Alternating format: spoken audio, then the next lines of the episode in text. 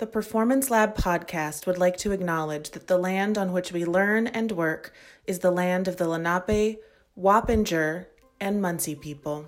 The Performance Lab podcast is invested in the sharing of knowledge and cultivation of curiosity between makers. We invite guest artists to lead a workshop with the MFA candidates of Sarah Lawrence College, after which we interview them.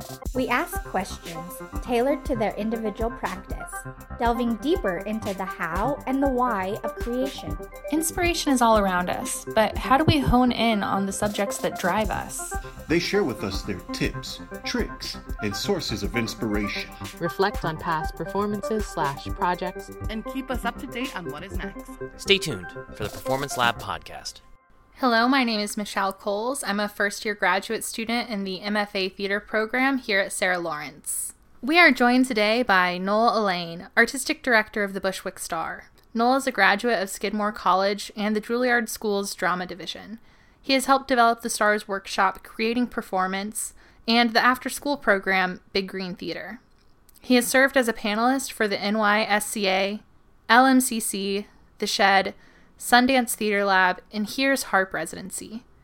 Most recently, he also led this year's SLC graduate students in a workshop.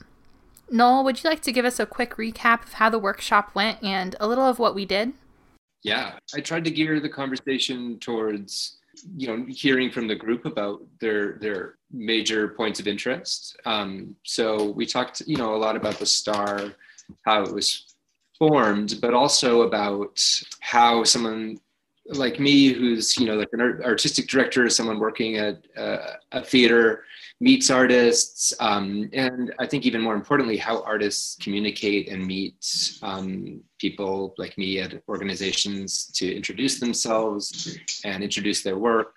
And we talked a bunch about working in communities, how you build relationships with your community, for the Starr specifically, how we're building ourselves as an arts organization in Bushwick that serves our neighbors. So we talked a lot about the process of building that over time and the things that we've learned through doing that at the Starr. Yeah, I mean, a bunch of other things too, but... Yeah, it was a really great mad laugh.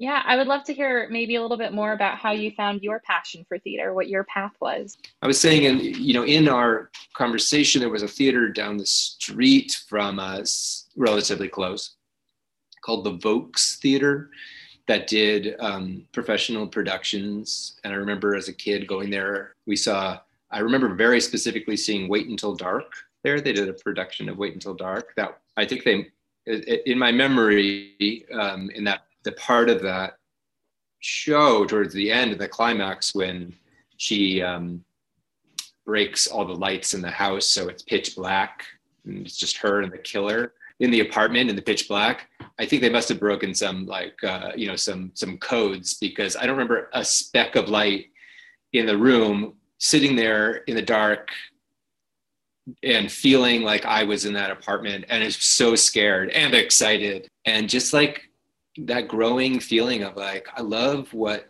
this art form is able to do, what the immediate feeling it's able to create. So, when I got into high school, I will say I had I was not able to sing or dance. And, you do a lot of musicals when you're younger. And that was not my forte. But when I got into high school, I had a teacher who was very Shakespeare focused, and I'm from Massachusetts, and he had done a lot of work with Shakespeare and Company in Lenox, Mass. And so he brought a lot of their techniques into our classroom, and I found that this was my niche, and I really owe a lot to him to like helping me find like my place in as a performer. And then when I went to college at Skidmore, I discovered the avant-garde, which I had no exposure to before. The City Company came and they performed a show called Small Lives, Big Dreams when I was early in my freshman year. and I'd never seen anything like it before, and it just blew my mind. And I realized, oh, this is kind of something, this is in line with my interest in terms of how I want, what kinds of things I want to create, how I want to communicate. I liked performing and acting in more like straight plays, but I really was inspired by different forms and people who are using performance in a more, abstract way. And I'd say that now my tastes really vary across the board. And I think, I love all forms of performance, but that expanded my understanding of what was possible and what was out there. And I was there with some great people. We started the theater company when I graduated, well, before we graduated, and I got to learn. One great thing at Skidmore is that they really teach you how to be hands-on in all the aspects of theater making. So when we formed a company, we were doing the producing and the tech side, and we were just kind of a team in performing, and it was a team that did everything. And that was a really great experience, and it's very much informed how we run the Starr and created the Starr together. The people, Sue Kessler and Jay Maury, who were, the two people that were we were the original three who kind of started to build the Starr as it is now. We went to school together, all part of that theater company. So we had all that experience under our belt. Yeah, that's kind of how I built my interest. And then in New York, I went back to school. I went to Juilliard for acting, because I wanted to continue to study the craft of acting. And that was an incredibly valuable experience. I learned a tremendous amount. It's actually a big confidence building experience as well.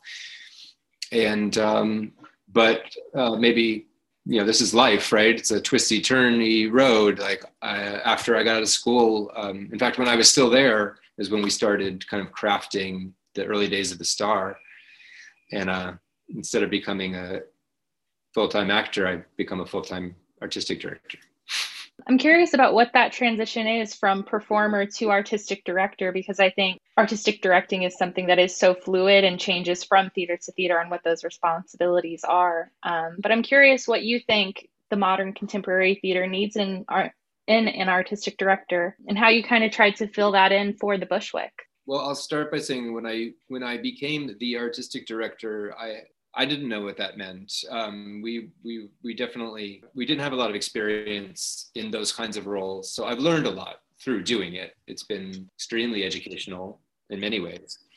But I think if to answer your question about what I think the theater needs in these roles, and the way that I've learned to operate is that I think you need someone who's a good listener. I try to be a good listener, sometimes better, at times than others.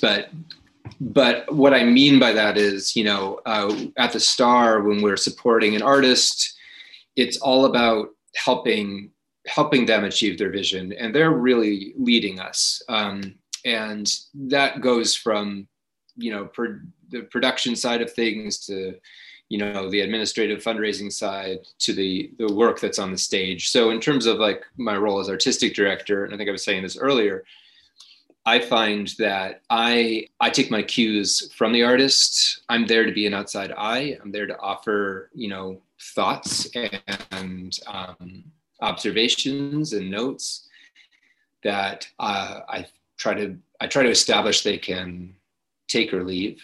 I've gotten advice, I'll say, that I should be more, I'm trying to think of the right way to say this, I should be more assertive with my, control.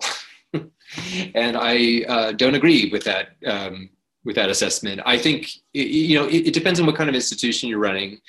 And I can understand where that philosophy comes from, but we are not that kind of institution. I would rather support an artist in their journey and help support them going someplace that is a surprise to me, and maybe even a surprise to them, because it's a discovery process. then feel like I am making sure that it works in a specific way that fits some expectation of my own. And I think that that's important. I think you need to make that room. That's where the greatest surprises and some of the greatest success we've had is when something that didn't seem to be clear was discovered maybe in the last minute, you know, because it had the room to be discovered. And then it became something, you know, a revelation. We've had a few shows that I felt we weren't sure what was going to happen. You know, like, is this going to work or we don't know, but that became some of our most successful, you know, shows that we've run. So I would say, yes, listening, courage, willingness to fail. I don't think the art form is a commercial one. That doesn't mean you can't have commercial success, but overall, it's not a commercial endeavor. And so that willingness to take chances, that willingness to potentially fail because you are not holding on too tight, because you're letting something be discovered right up through the entire process. I think it's important. And sometimes it doesn't lead, you know, you don't end up with, you know, sold out houses, and you have to make room for that. I think you really do. Yeah. And looking at, you know, the past year, I've dove in a little bit to the programming of the Star just in preparation for the interview. And y'all have had some really amazing virtual offerings happening. I'm curious what you think the role of virtual theater is going to play once we're post pandemic or post whatever you want to call it. I'm not a huge fan of virtual theater. I don't like being forced into this space we are having to, you know, be in right now.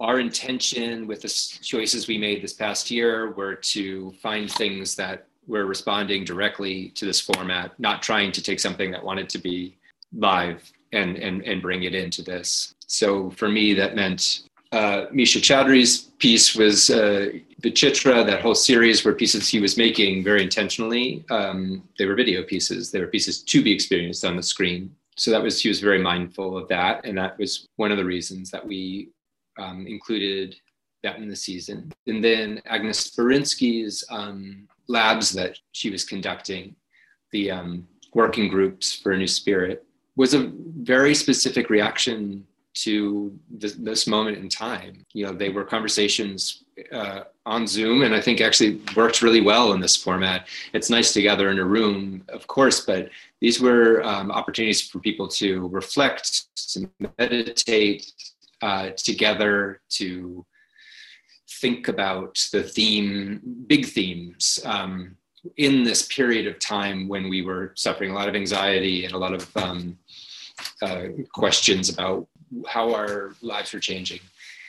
So she was providing this space for people to do that. And because it was on Zoom, people can do it from the comfort of their homes. They could have their camera on, they could turn their camera off, depending on how, like, you know, comfortable they felt. And I thought that actually was a great use of the format and a great response to the conditions that we were living in. As we move forward, I'll say, I, to be really honest and frank, like, I don't have a lot of interest in Zoom theater or digital theater at all. But I'll say the thing that it has done that I am interested in discovering is access. I both really believe in what's so special about a small group of people, relatively small group of people gathering in a room together. That is a special event, but it also limits the people who can access that thing and experience that thing.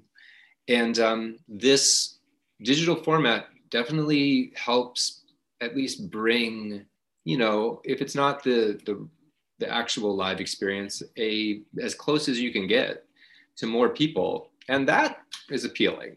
That's appealing for many reasons. And of course, there's lots of questions in terms of access about, like, technology in this realm. I mean, as we've been experiencing with the education system, there are lots of people who don't have access to the technology to, you know, experience something on a computer, or they don't have the device, they don't have the internet. So there's a lot of inequity there, but certainly it does open it up. It definitely opens it up to more people than just, you know, the live performance does. So I think we're starting to ask questions about Is there a way of, you know, doing that more with the work that we do? There's, of course, a lot of questions about actors' equity and things like that, that, you know, there are some rules regarding that. But I think it's a conversation that probably will, I would imagine it's a conversation that would be had more now that we've gone through this and experienced, you know, people all over the world getting to engage with work that we're putting up. So that's the part of the conversation I'm interested in. Another part of the research I kind of found about the Bushwick Starr is that y'all have such amazing community engagement programs. I would love to know about how those programs came to be, what the need was, either that you heard from the community or how you got into those rooms to find out what the community wanted or needed, and how, yeah, with this expansion of access now with virtual theater, any plans for the future? Yes. Okay. So we started with our after-school program, Big Green Theater. The way that we came to the decision to do that was through conversations that we were having locally, starting with our community board, just going to meetings, meeting people.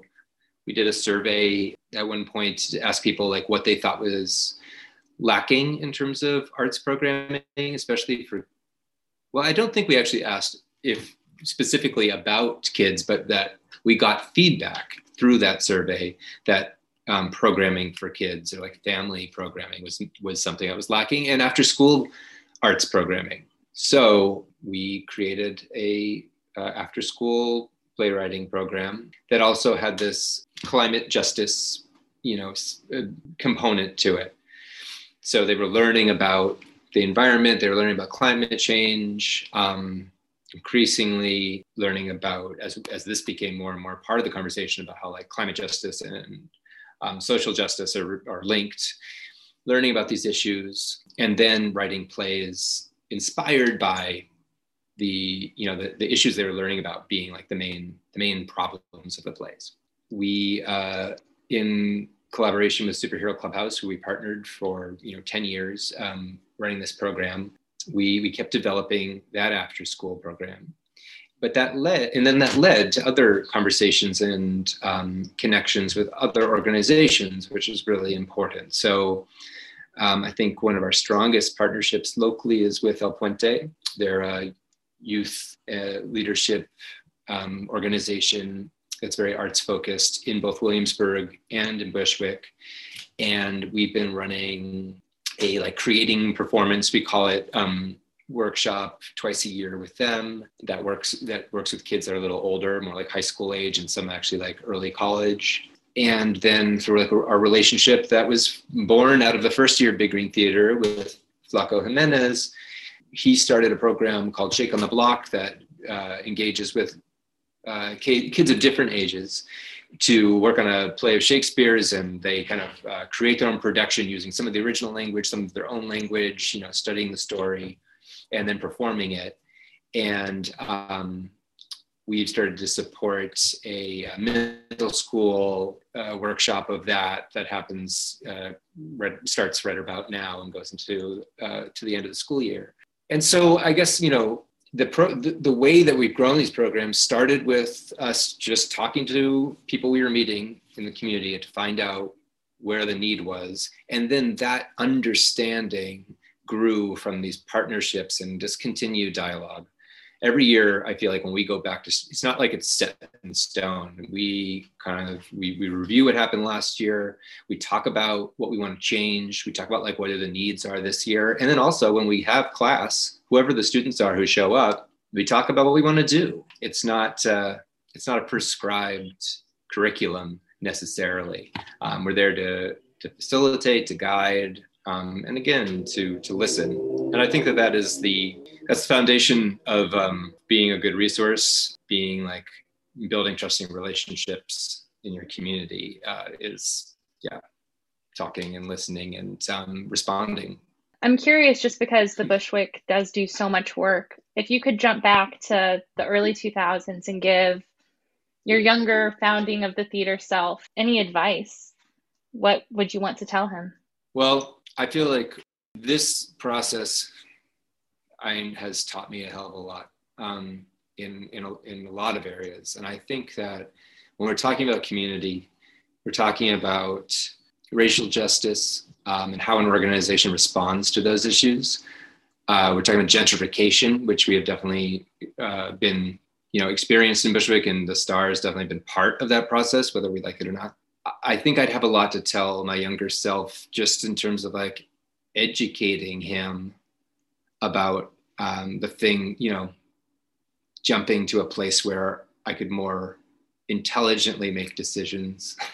I think we made a lot of the right ones in kind of like setting the stage for ourselves.